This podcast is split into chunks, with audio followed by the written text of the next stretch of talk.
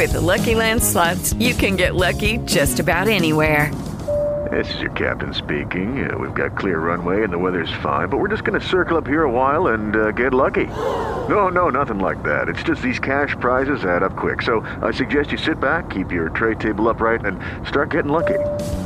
Play for free at LuckyLandSlots.com. Are you feeling lucky? No purchase necessary. Void where prohibited by law. 18 plus terms and conditions apply. See website for details. Blog Talk Radio.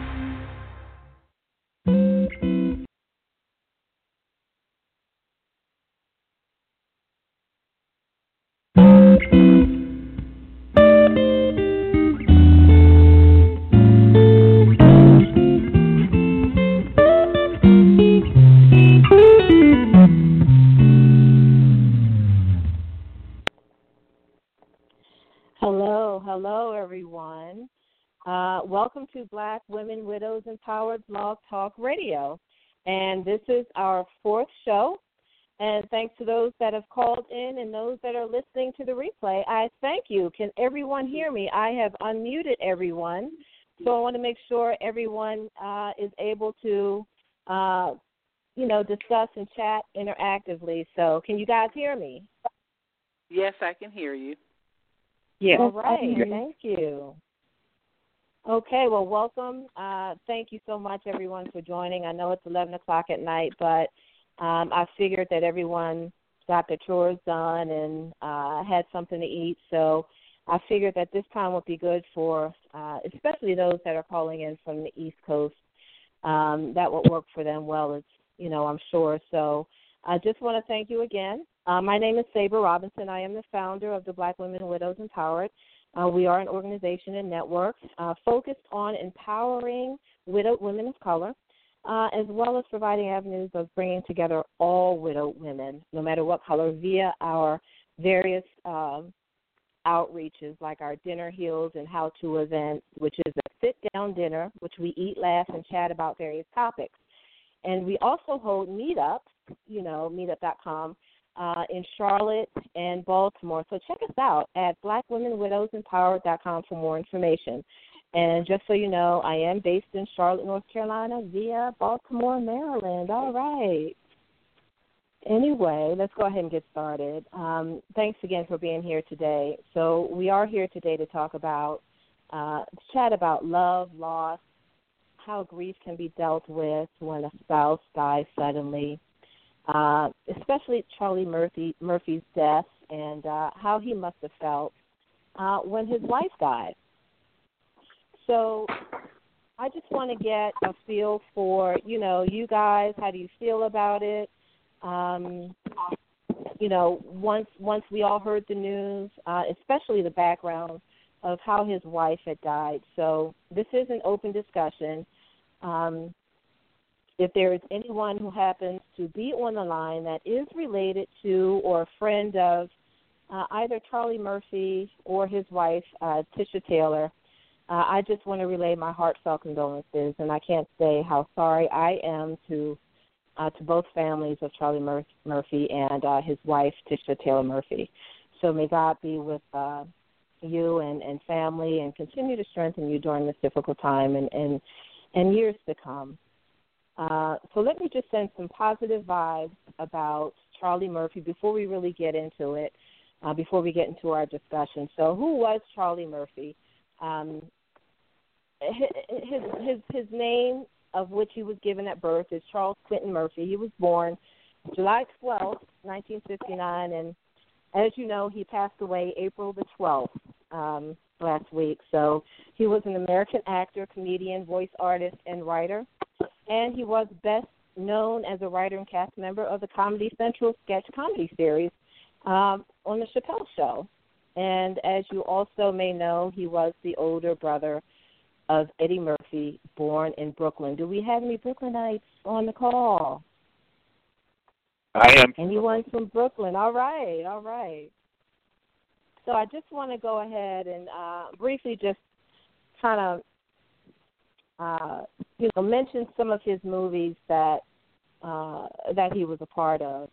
Um, as you know, as I mentioned before, the Chappelle Show, Then he did Norbit, uh, Black Jesus, The Perfect Holiday. I saw that. I love that that Christmas movie. Uh, Our Family Wedding, which was uh, which came out in 2010, and of which he he um, this movie came out after his wife had passed away.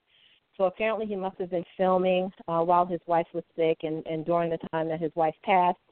Um, I was able to hear an interview on YouTube of him uh, just describing the movie and um, his wife and um, just talking about um, how he was living um, living again after his uh, wife's death. And it was a pretty good um, it was a pretty good interview. So, you know, he's done several movies, uh, Lottery Ticket Night at the Museum, Roll Bounce, Meet the Blacks. If I say any of these that you guys can relate with or you like, just give a shout out to it. Um, again, this is an honor, a special tribute to uh, the life of Charlie Murphy, and um, I just want to kind of relate it to um, grief and um, widowhood, uh, whether you're a widow or a widower. Um, additional movies that he was a part of CB4, Vampire in Brooklyn, Harlem Nights, Moving Day, The Players Club, King's Ransom, Paper Soldiers, Jungle Fever, wow, Frankenhood, uh, Freaknik, the musical, The Hustle, The Kid Who Loved Christmas, Mo Better Blues, Unearthed, uh, Murder Was the Case, Death of a Dynasty. He's been around a while, and that was from 2005. Uh, Bar Stars, The Cookout 2, Three Days to Vegas, Thugaboo, Pauly Shore's Natural Born, uh, Universal Remote, Happy Valley, and uh, several others as well. And uh, this is just a time span of more than 10 years. Um, so I just want to give a big, you know, shout out to his family and to his fans, and again, just relay my uh, deepest condolences. So at this time, I'll just go ahead and, and just begin the interactive discussion. And again, thanks to everyone who's on the call. So if I can just, um, if you guys can just shout out, you don't have to give your name. Just tell me where you're from. Tell me where you're from. Um, I'll go ahead. I can see the phone numbers here. I'll just go ahead and, and just uh, shout out a, uh, you know, just the first three, uh, the, the area code of where you're from, and and just tell me what what it is because I'm not familiar with all of these area codes. So 301, I, I think that's Maryland. Is that Maryland? Yes, it is, but I'm actually in North All right. Carolina. North Carolina. What city? Right here in uh, the city of Oaks, Raleigh. All right, Raleigh. Then we have area code 810. That's Michigan. All right, Michigan. Uh, 201. That's uh, Teaneck, New Jersey. New Jersey. Area code 216. Cleveland, Ohio. Ohio. All right. And 404. I think that is Atlanta. Yes, that's Atlanta. All righty. And 908. That's East Brunswick, New Jersey. New Jersey. All right, all right. Thank you guys so much. And again, this is also airing online, so uh, we have some people that have uh, are, listening online as well. So thanks again. So let's go ahead and get started. Um, so callers, what, what did you think about hearing about Charles Murphy's death, Charlie Murphy's death? What was your reaction? Anyone? I know I was very surprised. It was one of those uh, situations where it was no one really knew. Um, anyone want to go ahead and just kind of, uh, you know, just tell us how you felt when you heard about it? What about Michigan? I'm sorry. Did you Asking Michigan? how you felt. Yeah, Michigan. I just said, what about Michigan? I'm just trying to get a, you know, an interactive discussion about uh, how callers felt about, you know, once they heard about his death. And I'm just, I'm just picking on anyone, uh, an area code that I just see. So Um, you know, I just when when I, I'm sorry. Go. No, go ahead. When when when I heard about it, um, it kind of tapped into one of my uh, biggest fears as a widow, and um, you know, I I had already lost my husband, and one of my biggest fears is something happening to me too before both of my children grow up and um are able to be self sufficient and sustain themselves or just something happening to me period and they you know lose both of us.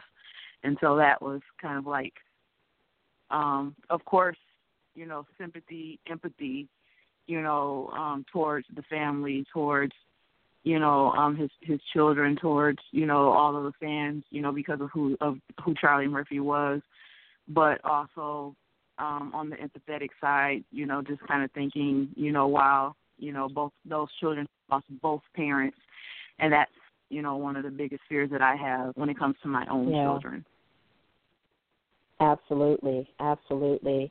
Uh, I believe on the call we have uh, several widows and, and a widower, if I'm not mistaken. And uh, so basically, everyone on here, uh, just about everyone, I believe, can identify with, you know, what if both spouses, you know, what if I go next?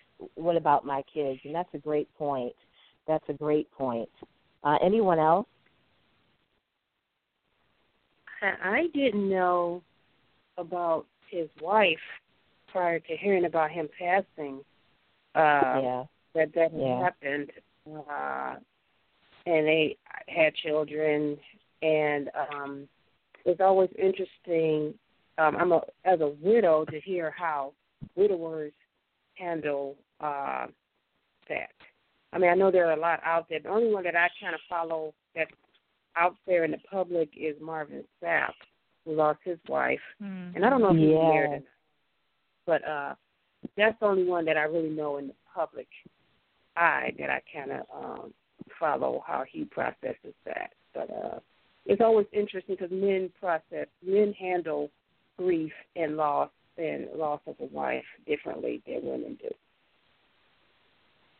Yeah, yeah, and that's a good point that you said that. You know, we heard about um Marvin wife, Marvin Sapp's wife, but we I, did not know that Eddie, um I'm sorry, Charlie Murphy's wife had had passed. It was more of a um, you know, kind of hush hush until um I guess it was one of those things where you just uh you just want your privacy. And you don't hear a lot about that. And um you know it's you want to not not saying that you know you want to be nosy and find out you know but it's just that it helps you know it helps with the healing. It helps with others that are in that situation. And i i don't hear about a lot of uh especially um you know black men widowers uh in the public and how they deal with grief so th- that's Right. that's a good point that's a good point Anyone else?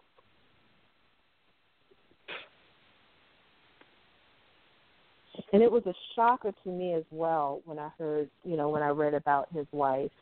And, um, you know, I was thinking when I read about it, I was like, well, what was I doing back in 2009? How did I did I not hear about that? You know, it's back in 2009 is when really social media came on the scene. I know that's when Facebook came on the scene. So, you know, with this technology, with all of this technology, we're able to hear so much more or read so much more. But even so, we're still not, at least from what I see, I'm, I'm still not hearing a lot about, you know, a lot of widowers and how they're dealing with, with, uh, you know, with their grief and the loss of their wife.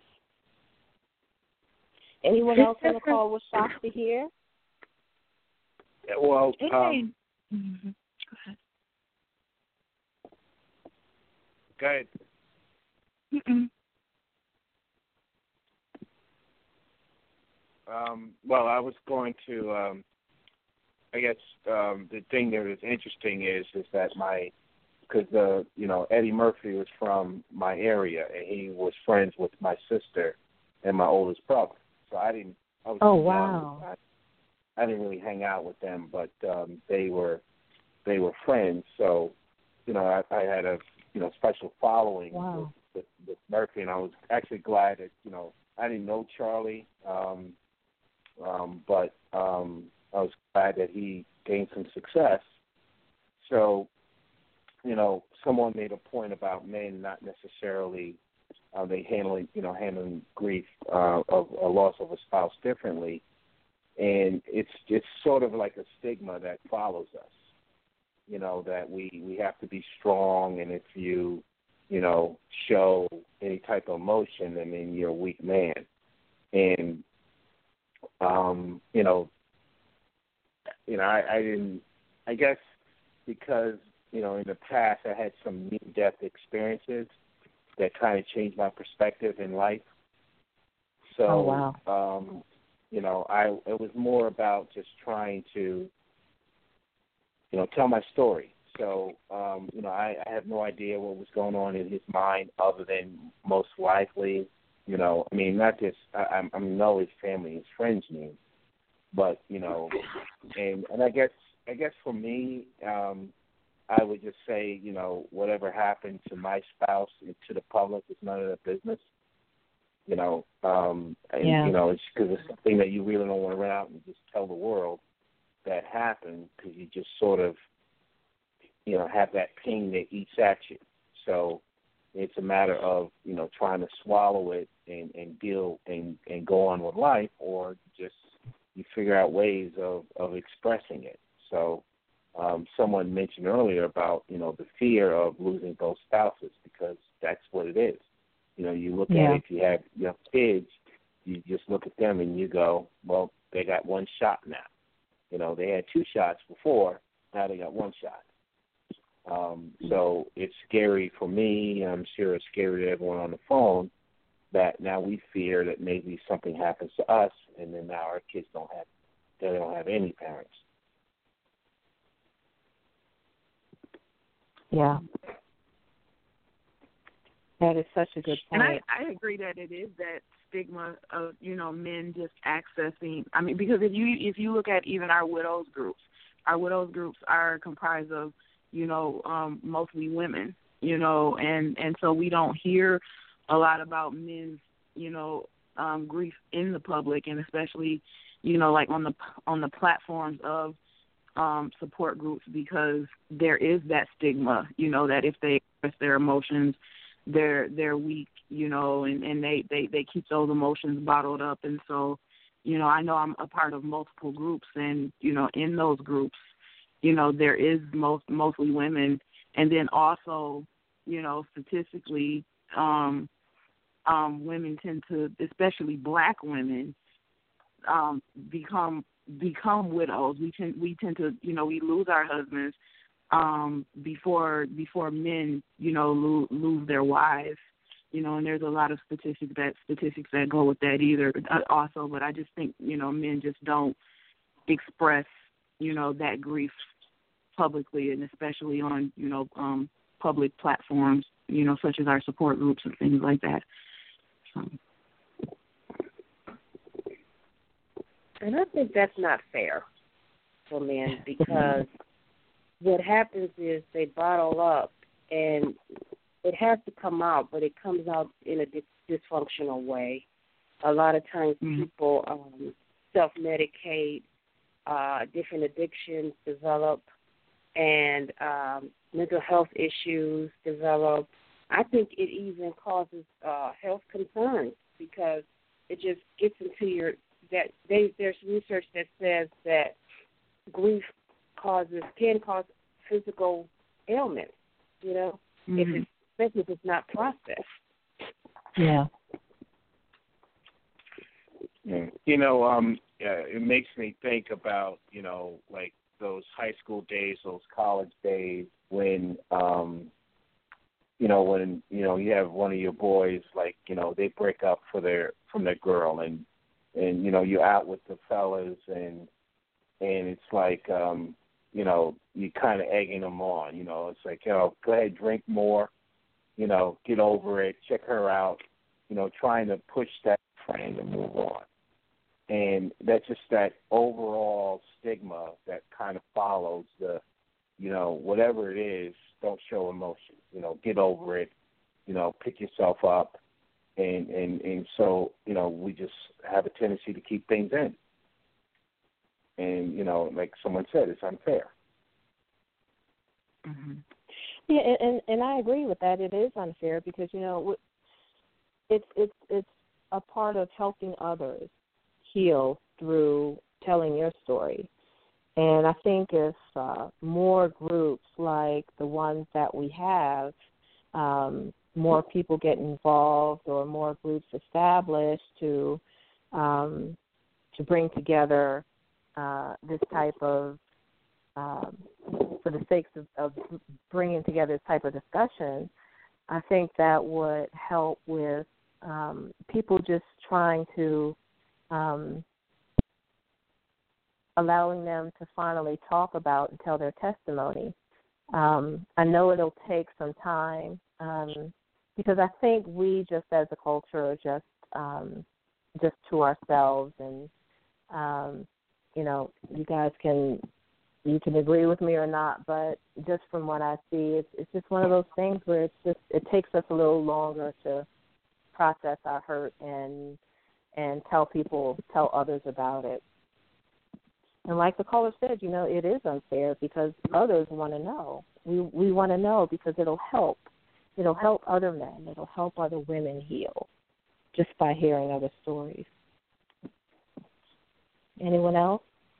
I mean, I think with uh and not only Charlie Murphy, you know, I'm sure there's there's just been others um other widowers who have gone through the same, but I think with Charlie Murphy it kind of uh hit the core of the black community because of his special relationship, you know, because of what happened between he and his wife and just listening to the, you know, his radio uh the radio show that he gave and and, and him talking about his wife and, and the blogs and the news, it was just a sad story. It really was just a sad story. And I just wanted to hit on that and just kind of bring it in the open.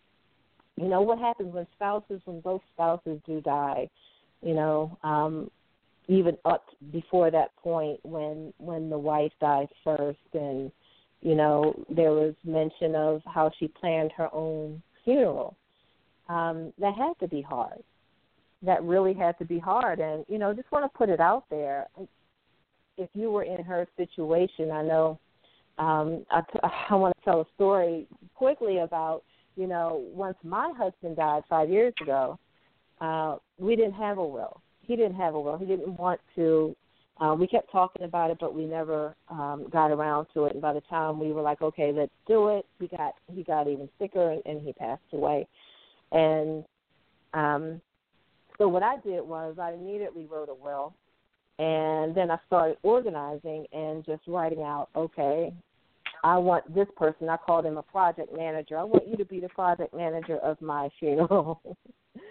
and um mm-hmm. just kind of mailed out different paperwork to different friends just to give them their duties if I were to die.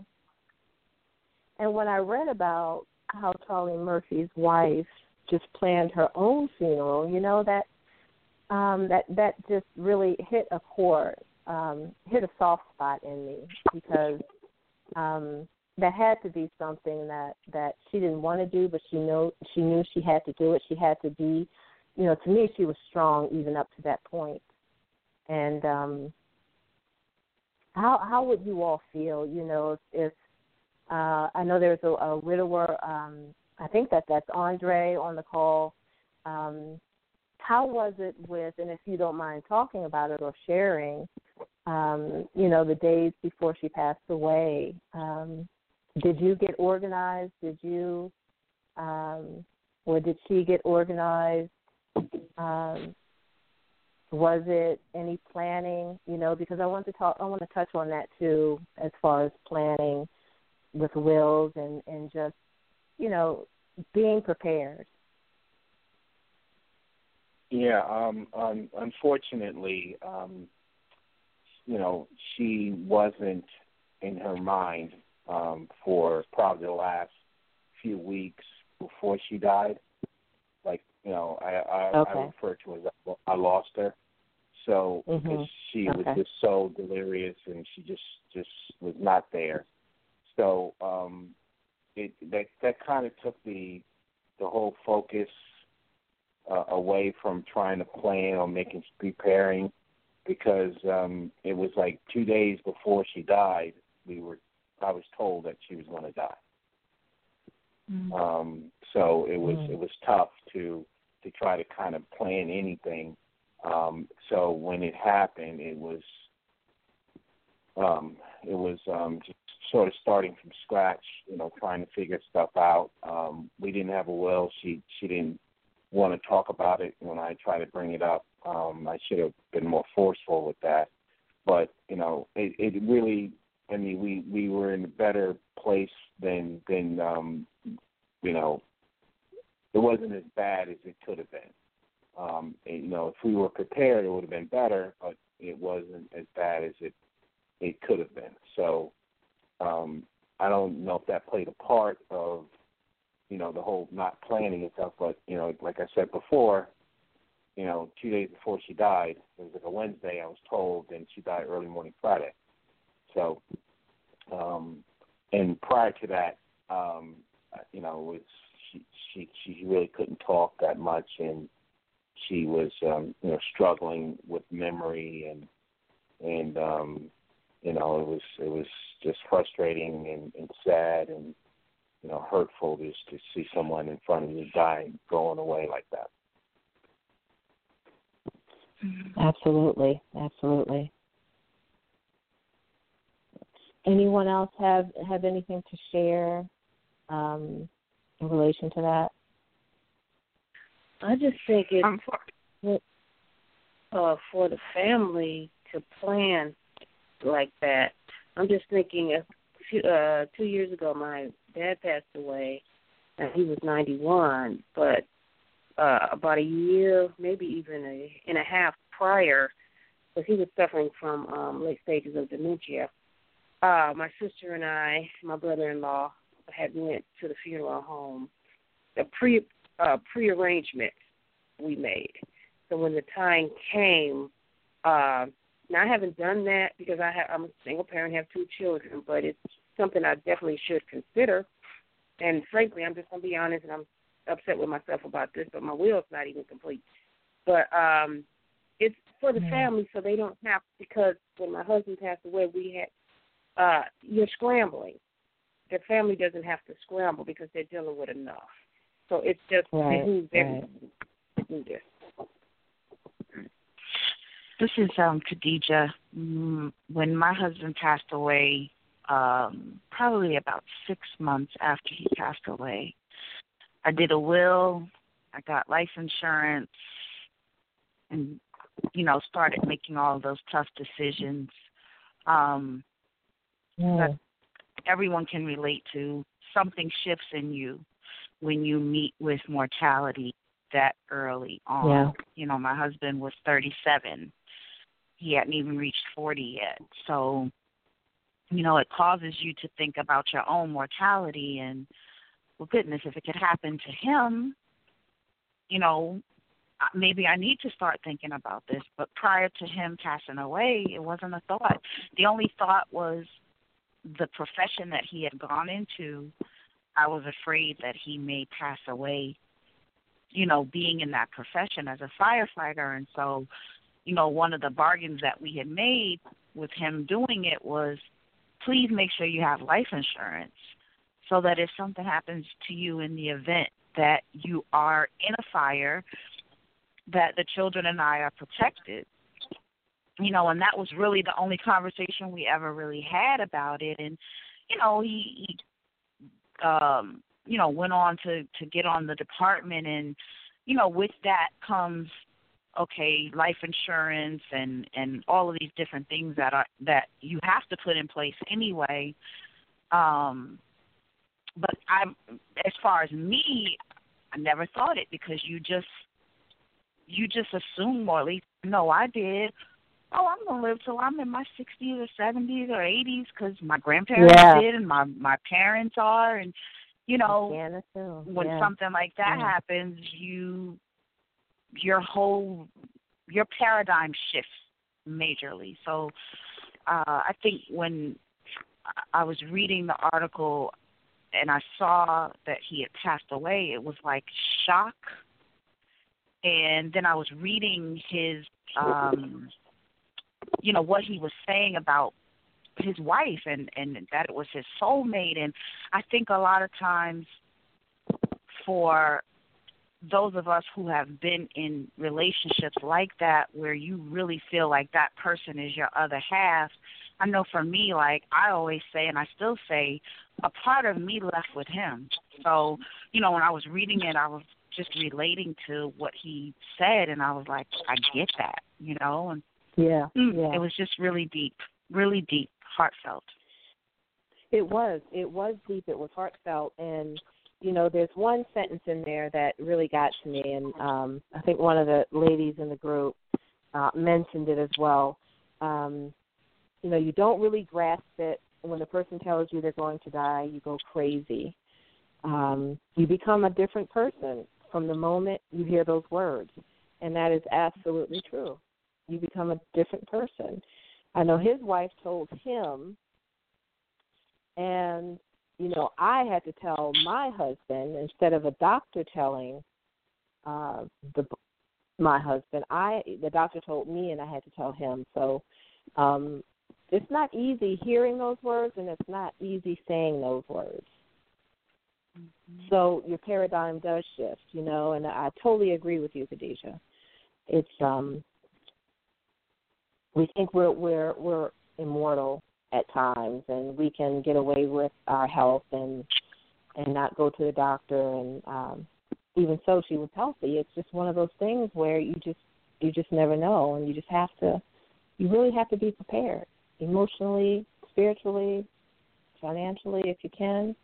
Um, it's a hard thing. It's, it's and it's a hard discussion for a lot of people to have. Anyone else? Mm-hmm. I think that's um, why this is more. This is. Oh, go ahead.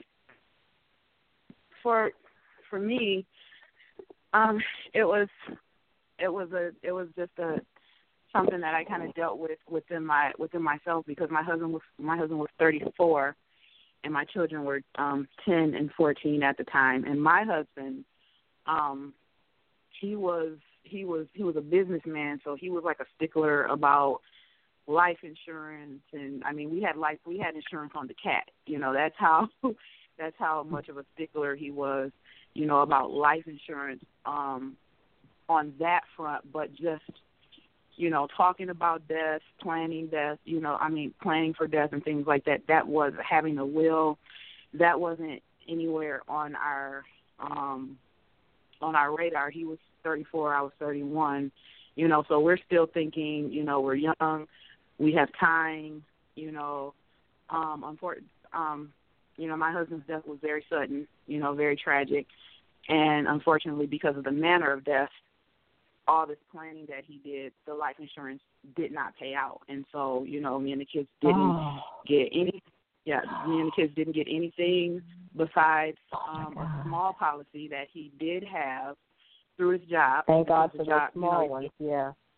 Yeah, and that paid that by the grace of God paid for um paid for the funeral. And um but if we didn't have that through his job, you know, um, you know, I would have been trying to figure out how to pay for the funeral. So we did have that to pay for the funeral. So in my case, as as far as life insurance, we were ready we we were ready financially had he not passed away how he passed away and actually he had just switched insurance policy. So if he had kept the old insurance policy um it would have paid out. But he only had the insurance policy um a year and a half you know be, before before he passed away. So you know what it did for me because these kids were 10 and 14 you know it really you know it really kind of got me on the ball because and i i think i probably overcompensated. And so i because I wanted to make sure that if something ever happened to me, that they would be um they would be well taken care of. And so, um, you know, I, I I always make sure like our policies were up to date, and then I kind of knew, you know, just how I felt planning the funeral, picking out the casket, you know, planning the service, you know, all of all of this you know mundane stuff watching how people are divided and think they're thinking there's money and they want to fight and all of those things that go with it i did not want my children going through all of that and so i set out to write down you know, um, just a plan for myself. And and from and you know, and my son, you know, from the time he was 14, you know, we we talked about it. You know, if something ever happens to me, this is what I want. You know, this this is I I told them to cremate me because I don't want them having to worry about burying me. I don't want them putting all the money in the ground. We we've had a plan, you know, since since that happened and even though I do have to update my will and even though I don't have like a service planned out, I do have plans to um go and do like the prepaid service thing because it follows you wherever you go. And that way, you know, when I do pass away, and hopefully I pass away, you know, well, well into the future, you know, um, but it, and before them. But when it does happen, I just don't want them having any worry whatsoever about my my wishes, my plans. Yeah. Um, what yeah. my, what's my favorite color? You know, just you know, what type exactly, of flowers. yeah. You know, I don't want them to have to worry about any of that. So.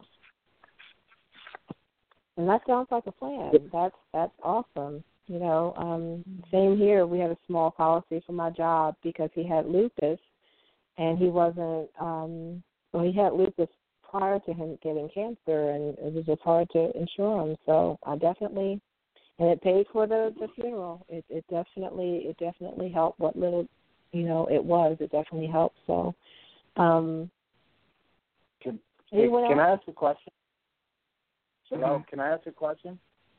Sure, sure. Yeah, this is this is to and, you know you, you um you know every all the widows out there, and, and it's up to you if you want to answer it or not. Um, so prior prior to you know uh, when your when your spouses were alive, um, did you guys have life insurance? Like the women? The woman, um, Yes. Yes. I did. I have. I may have had the job. No, no, I did not. Like um you know um you know He you, you can either get it through your job you know, like uh, I guess depending on the company, you can get, you know, up to four times your salary if you go through your job, or you can go out and get your own, and you know, you can get, you know, because you get the stuff in the mail all the time, and it shows that, oh, you know, three hundred thousand, you pay, you know, non-smoker, you pay this, smoker, you pay that, and usually for females, it's cheaper than males because Right. we're we're idiots and we don't live long. Um, No, but, I have on my job now, and I have another. Uh, yeah, that, so like I when you have- were married, when you were married, that's uh, the question. It's like when, um, it, the, the point of it is is that you know, um, and at least for me personally, and and and even when I was part of bereavement groups, uh, I found that a lot of the women. This is just a small sample, just my own personal, and through dealing with these other women, that it didn't seem that they had life insurance, but their spouses did. The the males did. I had I had life insurance, um, but that's just like that was just the type of man my husband was. He was just like, no, you know, we're getting life insurance, and that's the type of man his dad, you know, is, and so that's just something he naturally did. But after he passed away, you know, like I said, I think I overcompensated because I had like you know the original life insurance plan, and then I went out and got another life insurance, um, another life insurance plan, and then I have a um I have two whole life insurance policies, and I have a um a term life insurance policy. So like if something happens to me, my kids will be well taken care of. And so I think I kind of went overboard. Um and I can't even say overboard, you know, um because yeah. because of my age it doesn't cost me that much, but I just wanted to make sure if something happens to me, they they were taken care of because pretty much I'm all they have right now. And so yeah. Yeah, I, I, and you know, like similar. I'm not sure who I'm talking to, but you know, while I was married, that's what my mindset. I wanted to make sure that my wife and kids were taken care of. So I was, you know, diligent in, you know, make, you know, securing it where you know, just just looking at their future. It's okay, how much money is going to be needed for college? Will the house be able to be paid for? I, you know, it's like I won't be there to support them anymore. So because of that, I wanted to make sure I had the life insurance in place.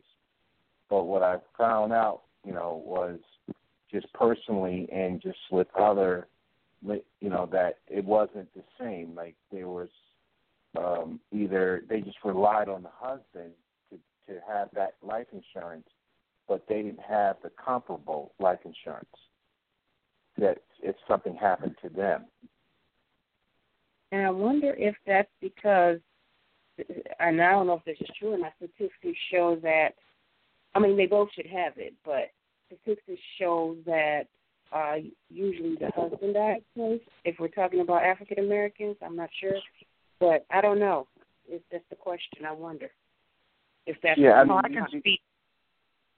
Hmm? I was going to speak from my my situation. My husband was the primary breadwinner, and so you know the focus was like his job and his benefits and what he had, and you know when he passed away, all of that stuff went away. You know, it just so happened that he had a life insurance policy in place, but there was just no thought of whether or not I needed to have it ever because I was the stay at home mom and he was the breadwinner. And so the focus was with him and you know what benefits he had coming in. Like I that's a whole nother can of worms. So I'm gonna stop right there.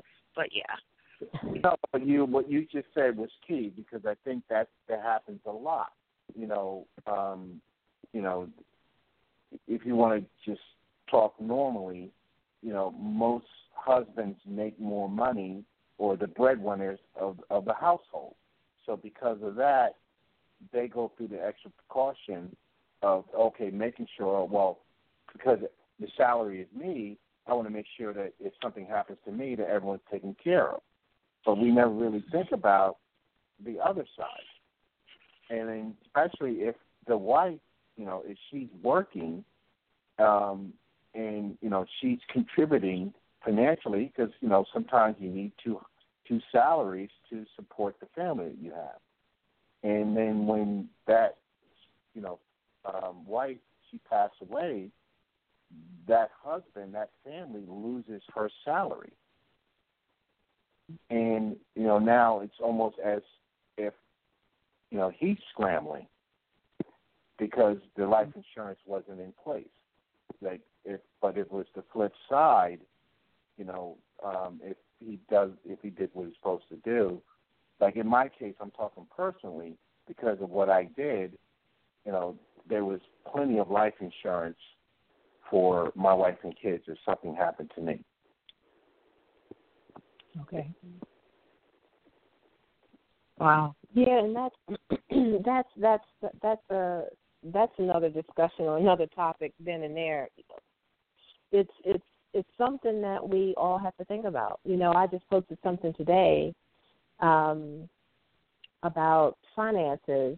Uh, there was an article that I believe it was seven steps or seven things you can do to make sure your finances are in order. Um, you know, during this uh, the time of uh, potential loss or after uh, the transition of a spouse, and it was really good. And um, that's something that we all need to consider, even if none of us are sick. You know, it's um, it's definitely worthwhile. Anyone it else have is. anything that they would like to add? I just um, what you just said as far as I just think it's human nature to just want to avoid that, but it's so it's inevitable. And I think all of us, because we've lost spouses, realize this that maybe prior we didn't. Because my husband died uh, suddenly, although he had chronic heart disease. It wasn't. He was on his way to work, so it, he wasn't in the hospital or anything.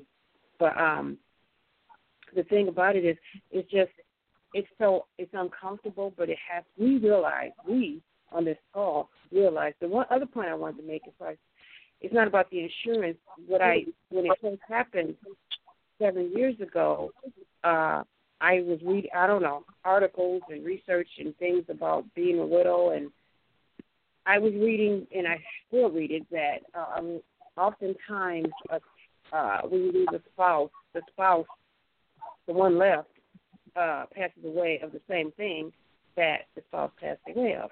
So in my head, I'm like, I, frankly, I don't want to joke about it, but I was like, I'm not going out like that. And so I really took an account of my. He died of heart disease and heart attack and things like that, um, high blood pressure, uh, cholesterol. Um, so I just really did revamp my health routine and um, yeah. change some things because I'm all my children have.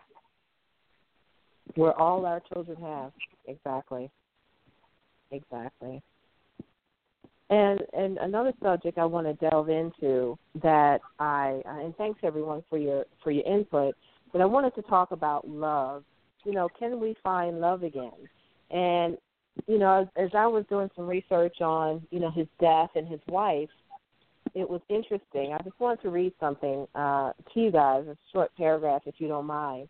Um, it says Charlie met Tisha on a boat while she was having dinner with friends, and he believed it was love at, love at first sight when he first saw her.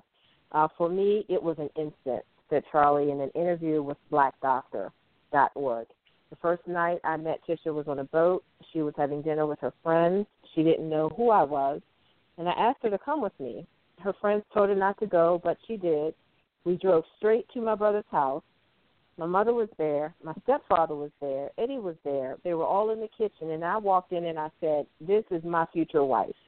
We fit, mm-hmm. explains Murphy. I don't believe that you can meet another person that fits just like that she wasn't even another person. She's a mirror, you know what I mean?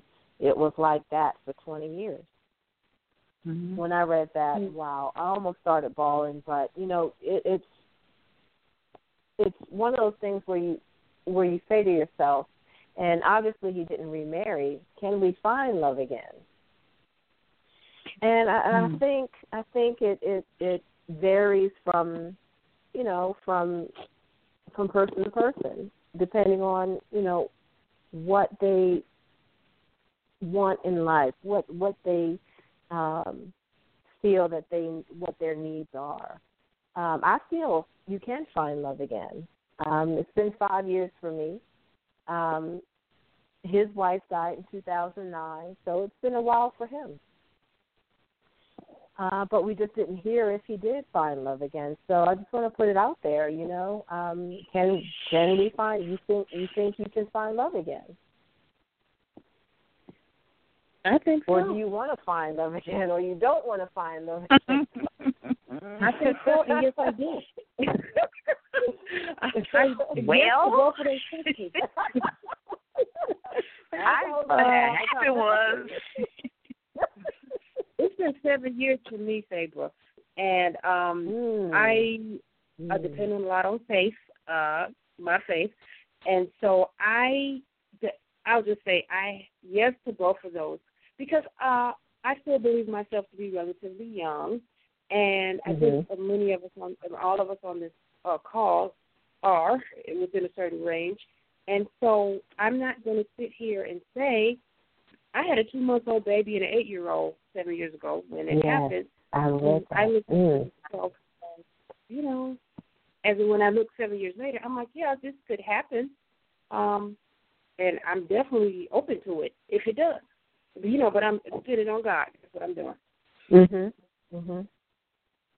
Yeah. Um, I know I, I definitely think... do. Oh, I'm sorry. No, go ahead. Go ahead. I know I definitely do. You know, I'm 37, and you know, it's I.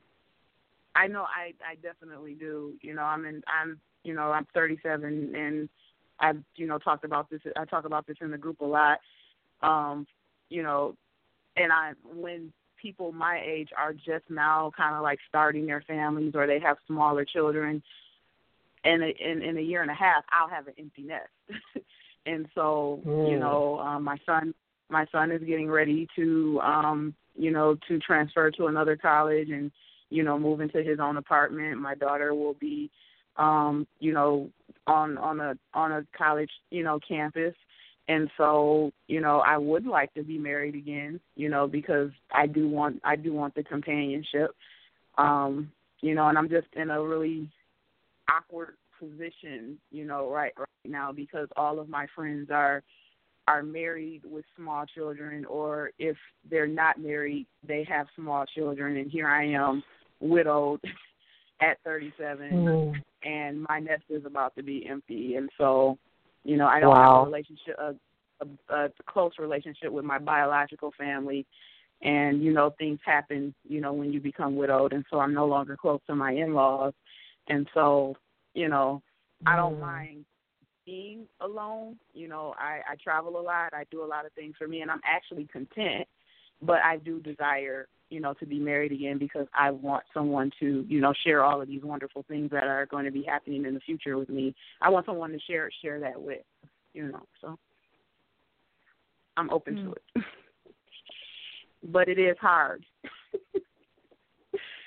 so yeah, yeah, it is hard, but you know, Go ahead. Anyone I was else? just to say, yeah, I was just to say, I read something somewhere, or I thought it. I don't know how I came across this, but every man cannot handle a widow's heart. Mm, just, that's good. That's so true. That is so true. The type of I people, women we are, in our experience, everybody can't handle that, and so it's very difficult. I think for our circumstance. Um, not you know people with children we you know they blend family. I don't think it's because of the kids. I think it's because of our background and circumstances and things we've been through. We've been through the depths of grief and we some we are still there and it's, it's we've changed it and we're different. I don't know if anyone else could speak to this. This is the way i feel about it. But my whole i came to the conclusion that everybody can't handle a widow's heart. Mm. I I think agree that's with that. part of it. I think that's part of it, but um I think also too. Three months ago, I would have had a very different answer than what my answer is going to be tonight. Um, Oh, because only because you guys know, and I, you know, I'm glad we're having this conversation. I know it's being recorded, and I don't really care. But I'm in grief counseling, and so Mm. I'm also in relation. I have a relationship coach, and so Mm. you know, I was telling her that I am going to grief counseling, and we did a symbolic grief exercise last week. And in this exercise, uh, she had me imagine the qualities of my husband.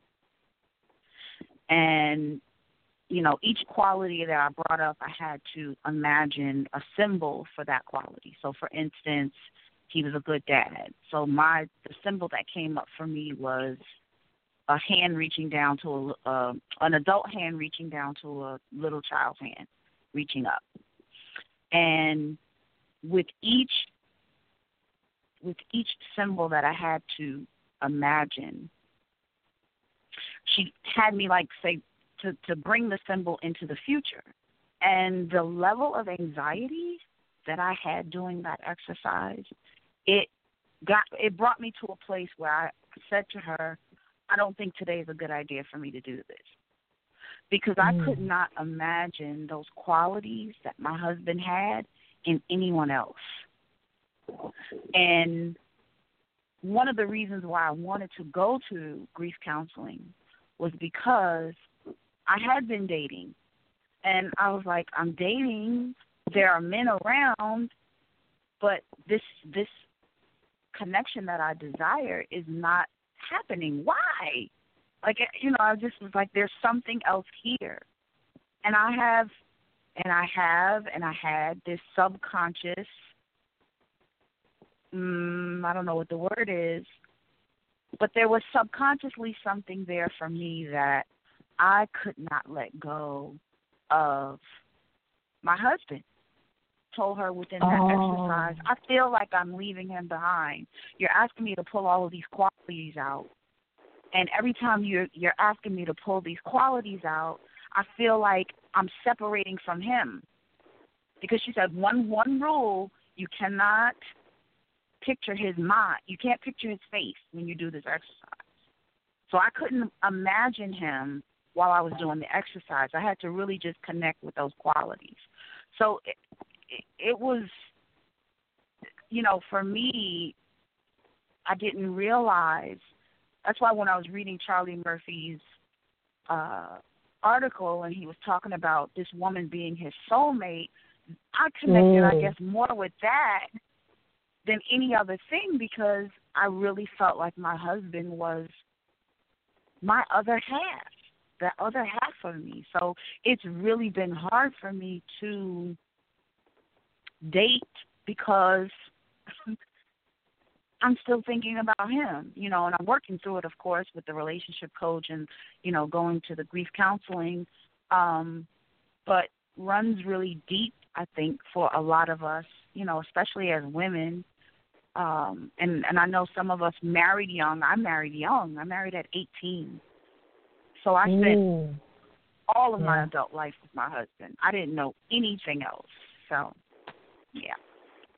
And you know what? Thank you so much for sharing that because that's another show coming up in May. Mhm.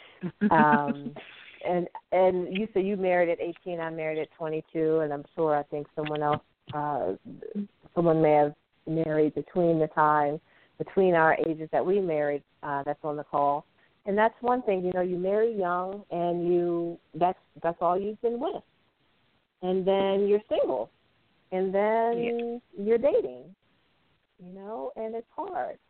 It really is, and you know that's that's another topic. I'm so glad that there's uh, support groups out there that um, uh, you know Carrie Phillips has young uh, young widowed and dating, and there's there's uh, other groups out there uh, as it relates to dating. You know, for widows, uh, and it's and it's needed. It really is needed because it's um, it's something that's hard for us. It, it really is. And uh, with me, I think it's, uh, you know, when I hear the stories, it's like, well, man, you might as well just date a widower because they get it, you know? Um, I don't know. I don't know if anyone feels that way, but like I said, that's another story, folks. Um, it's 11:57. Uh, I'm going to have to end it here. But is there anything else that anyone would like to um, share before we before we sign off in about three minutes? If you can share something uh, within one minute, that would be fine. I won't take even that long. I just appreciate the fellowship of the fellowship of other uh, because you know it's been a while for me, but I still get it's still isolated, and so I just like the conversation. So I appreciate you having yeah. the show. Yeah, and I could feel within this, you know, within this uh, whole conversation that I could just sense the energy, you know, that people want to talk. You, you want to talk about it because it's it's mm-hmm. something we don't, you know, we get it. We could talk about it to someone who hasn't been it walked in our shoes, and it to me it just goes on deaf ears because you just really don't understand. But I just want to thank you guys for um, calling in this evening. I know, um, like I said, it's late, but you know what? I think I like this. I normally have it on Saturdays as well at 11, but I think I'm going to kind of do both. Okay, they're telling me I have 90 seconds, but I just want to thank you all. Um, you know, thank you for joining. Uh, please join us tomorrow at 9 o'clock Eastern uh, as I chat with Rochelle Hamm. And she talk, she's going to talk to us specifically about the Hamm Alert, which is a petition um, for lawmakers to help pass uh, that relates to more oversight of shipping companies, similar to air traffic controllers for planes, to stop companies from sending ships into dangerous weather because her husband um, perished in the, uh, the on the uh, El Faro uh, cargo ship uh, that went down October 2015. So just please remember, grief never ends, but it changes. It's a passage, not a place to stay. Grief is not a sign of weakness nor a lack of faith. It's the price of love. So until next time, you all, you just stay encouraged. And uh, thank you for joining. Bye bye. Thank you. Bye. Bye